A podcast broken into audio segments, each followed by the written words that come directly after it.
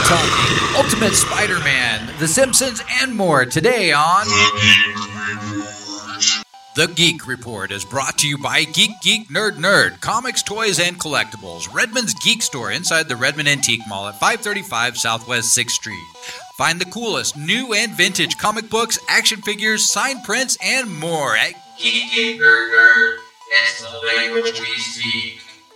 Hi, I'm Chris Columbus with your geek news for Geek Geek Nerd Nerd. The Ultimate Universe may be going away, but Miles Morales is here to stay. The latest proof? He's the star of Marvel's relaunched Spider Man series, set to debut this fall post Secret Wars, as revealed late Saturday night by the New York Daily News. The Spider Man creative team will be writer Brian Michael Bendis and artist Sara Pichelli, who first introduced the character in 2011.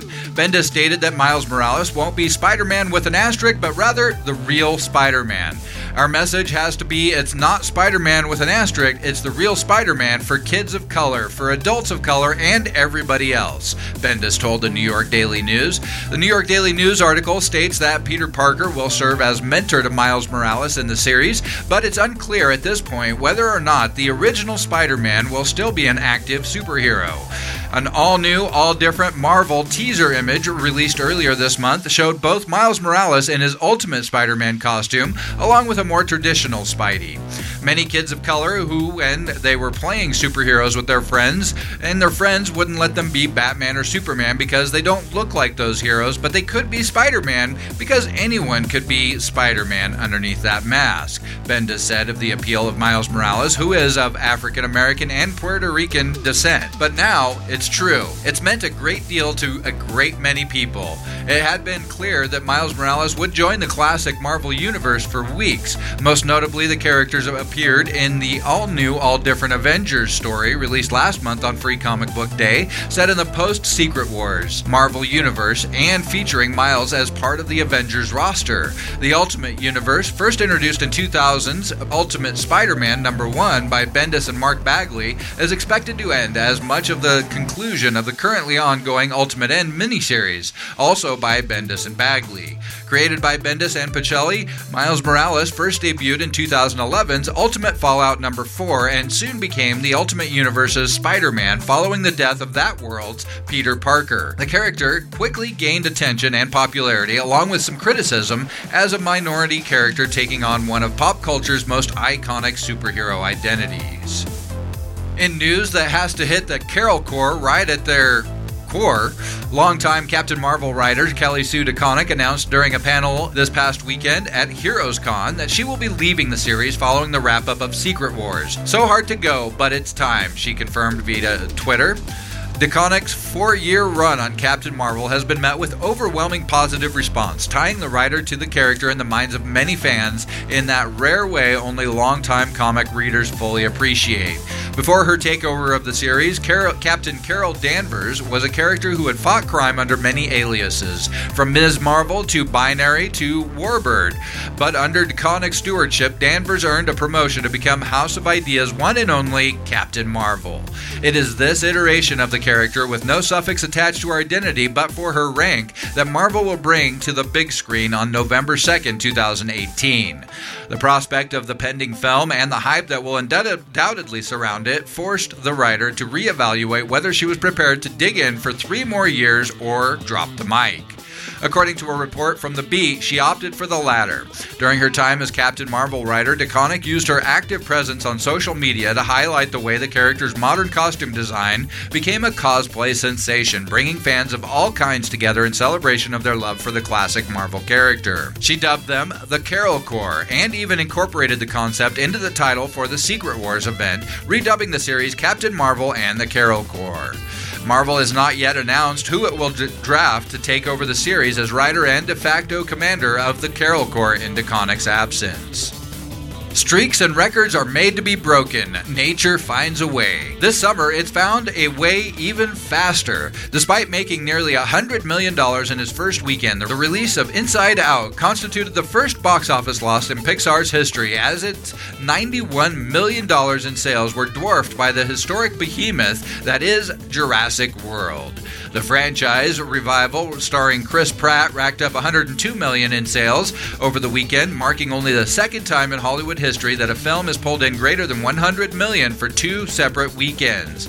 The sales brought Jurassic World's domestic total to 398.2 million. It is a haul awe-inspiring enough to warrant its own John Williams overture. Per Variety, it has drawn 167.1 million from the Chinese box office and netted 981.3 million worldwide, putting it on target to cross the $1 billion threshold Monday, just 13 days after its theatrical release. When it does, it will become the fastest film to ever reach the billion dollar mark, outpacing the record set earlier this year by Fast 7, which needed 17 days to cross that finish line. The second place finish of Inside Out ends Pixar's perfect run of first place release weekend finishes, dating all the way back to the very first Toy Story. But everything is relative, as the movie's $91 million net marked Pixar's second biggest weekend ever, coming in behind only Toy Story 3. It also drew $41 million from foreign markets, although it has not yet been released to all territories. The first season finale of Star Wars Rebels wasn't such a long time ago, but because the Disney XD series accrued such fan love, it might have felt like it. But now the crew of The Ghost is back. The animated series is set in an era between the two existing film trilogies and executive produced by Dave Filoni, who previously produced the much admired Star Wars The Clone Wars series on Cartoon Network. And it's also produced by Simon Kinberg, screenwriter of several X Men films and currently at work on the various Star Wars theatrical films, and it was welcomed with open arms by both the Star Wars faithful and a generation of new fans, praising it for creating characters, action, storytelling, and an overall sense of fun that felt utterly in line with the tradition of the franchise created nearly 40 years ago by George Lucas.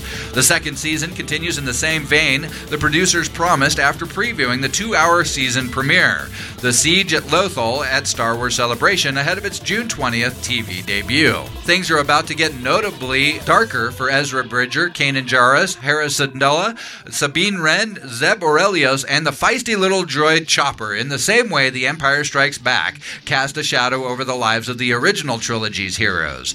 And then there's that other presence that helps links the Rebels to the epic Star Wars saga, a certain Dark Lord of the Sith. Some things to look forward to this season include the mystery surrounding Ezra's parents, the inclusion of Darth Vader, and the returns of the Clone Wars favorites Ahsoka Tano and Captain Rex. According to Dave Filoni in an interview with CBR, he stated, You know, when I see the Force Awakens trailer and I get all excited about that, I want to deliver the same type of excitement to the audience of Rebels. There isn't a, a way that I want to take it and have it feel any diminished. So we want every aspect of Star Wars that we're working on at Lucasfilm to be truly great and to reflect each other's great work. Star Wars Rebels debuted season 2 this past weekend. After a whole lot of radio silence, there's finally a new update regarding the long in production Chew animated feature. The project, which is based on the Image comic series by John Layman and, and Rob Guillory, has added a big name to its cast and in a pivotal role.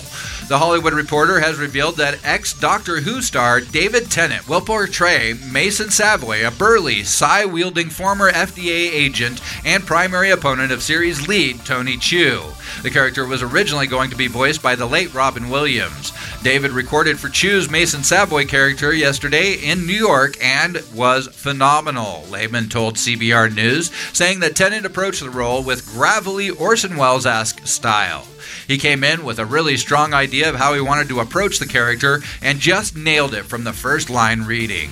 Chew follows Cibopath Tony Chu as he uses his ability to get psychic readings from ingesting food and other objects to solve the mystery behind a bird flu epidemic that killed millions, made chicken illegal, and pushed the FDA to the forefront of national defense. The cartoon is going to be a direct adaptation of the first trade, which introduces and really focuses on the relationship between Tony Chu and Mason Savoy, Layman shared. There's a violent and intense falling out between the two characters at the end of the book. After portraying a beloved hero in Doctor Who and a detective in the crime drama Broadchurch, Tennant seems to be forging a new career path by playing antagonists. The actor will next be seen playing bad guy Kilgrave in Marvel's Netflix series Jessica Jones. Tennant's addition is in line with the project's casting of genre friendly actors Steven Yeun from The Walking Dead and Felicia Day from The Guild, who were added to the cast as Tony Chu and Amelia Mintz in April 2014. I can't express how awesome it is to be in there, being there as the words you wrote to be printed on a page are brought to life in an entirely different way, especially when it's being done by an actor the caliber of Tennant, Layman added. Series writer John Layman penned the screenplay for the feature film, which will be directed by Jeff Krelitz. David Boxenbaum will produce the feature along with Krelitz under their heavy metal banner. Bryan Hitch has been preparing for his new Justice League of America series since he was eight years old. The superstar comic creator tells that the greatest influences from his childhood are the Super Friends animated television series and industry legend Curt Swan's artwork on Action Comics and Superman. Recognized as a world class illustrator, Hitch is also writing the new ongoing title, which will feature the same seven superheroes as Geoff Johns and Jason Fabok's Justice League. Superman, Batman, Wonder Woman, Green Lantern, The Flash, Aquaman, and Cyborg are all in there. However, Hitch's roster, despite current statuses elsewhere in the DCU, will feature Bruce Wayne as Batman, while a bespectacled Clark Kent will remain as Superman's secret identity, or vice versa. When asked about bringing something new, he replied, Well, I can't start with that sort of assumption, really. When Dan Didio asked me to do something, a genuine spark was lit, and this idea, or at least the trunk of it, came together in a moment. I wasn't aiming at the idea of newness or freshness, he continued. If I'm bringing anything specific to this, it's likely to be more classic than anything else. So the story came first. It wasn't an invitation to do JLA or Superman or anything that specific. It was just to do something. And this is what happened. So it was all very natural and an organic process. What I didn't want to do was limit myself to what I'd drawn before or by my shortcomings as an artist. I just wanted to write the best version of this story that I could. And if I'm pushing myself anywhere, it's there. You can read Bryan Hitch's new JLA number one out on the shelves right now. Guardians of the Galaxy director James Gunn revealed in March that Marvel Studios was sitting out next month's San Diego Comic Con. Now, two other major Hollywood studios have also opted to skip the biggest annual geek gathering promoting comics, movies, TV, games, toys, and more. But fret not, Warner Brothers will have a massive DC presence, with Lex Luthor himself, Jesse Eisenberg, confirming that he'll be there to promote Batman vs. Superman Dawn of Justice. Lionsgate will also be there promoting Katniss's Last Hurrah, The Hunger Games Mockingjay Part 2, as well as Vin Diesel's The Last Witch Hunter. Maybe the CW should consider changing their name to DC TV.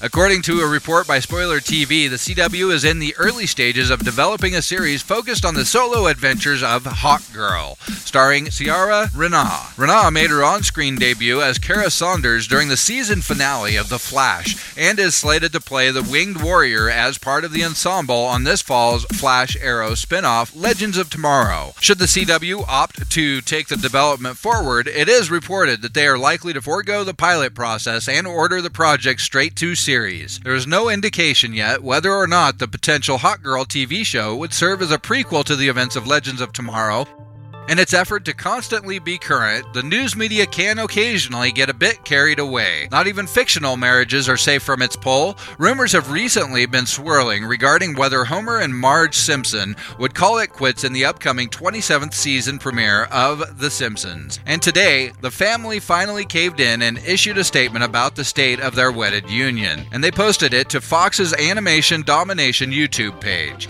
In this video, Marge Simpson calls the divorce rumors baseless and describes the way they gained steam. The story was first reported on CNN, then the real news started reporting it all over the world, she explains. It all began when executive producer Al Jean teased a storyline involving the legal separation of the couple. In the premiere, it's discovered after all these years, Homer has narcolepsy and it's an incredible strain on the marriage. Homer and Marge legally separate, and Homer falls in love with his pharmacist, who's voiced by Lena Dunham. Jean told Variety. Despite prompt clarification from Jean and the show, national and international press projected his interview to mean that the series might do away with the marriage at its heart. The creators of The Simpsons took the opportunity to poke fun at the hyperbolic state of 24 hour news. Can't those news media guys cover more important things like LeBron's junk? Homer wonders aloud in the video. The nuclear power safety inspector from the Sector 7G did own up to his part in the scandal, apologizing to his wife for his many years of questionable behavior. His mea culpas were qualified, though. Listen close. Did he say heartily apologizes or hardly? Hardly an apology is probably what America's favorite dysfunctional family can expect from the excitable, headline driven media horde quick to report their demise. The Simpsons return for their 27th season beginning Sunday, September 27th on Fox. I'm Chris Columbus, and this has been your geek news from Geek Geek Nerd Nerd, comics, toys, and collectibles at 535 Southwest 6th Street in downtown Redmond, inside the Redmond Antique Mall. Come in and catch up on all the universe shaping happening with DC and Marvel comics at Geek Geek Nerd Nerd. It's the language we speak.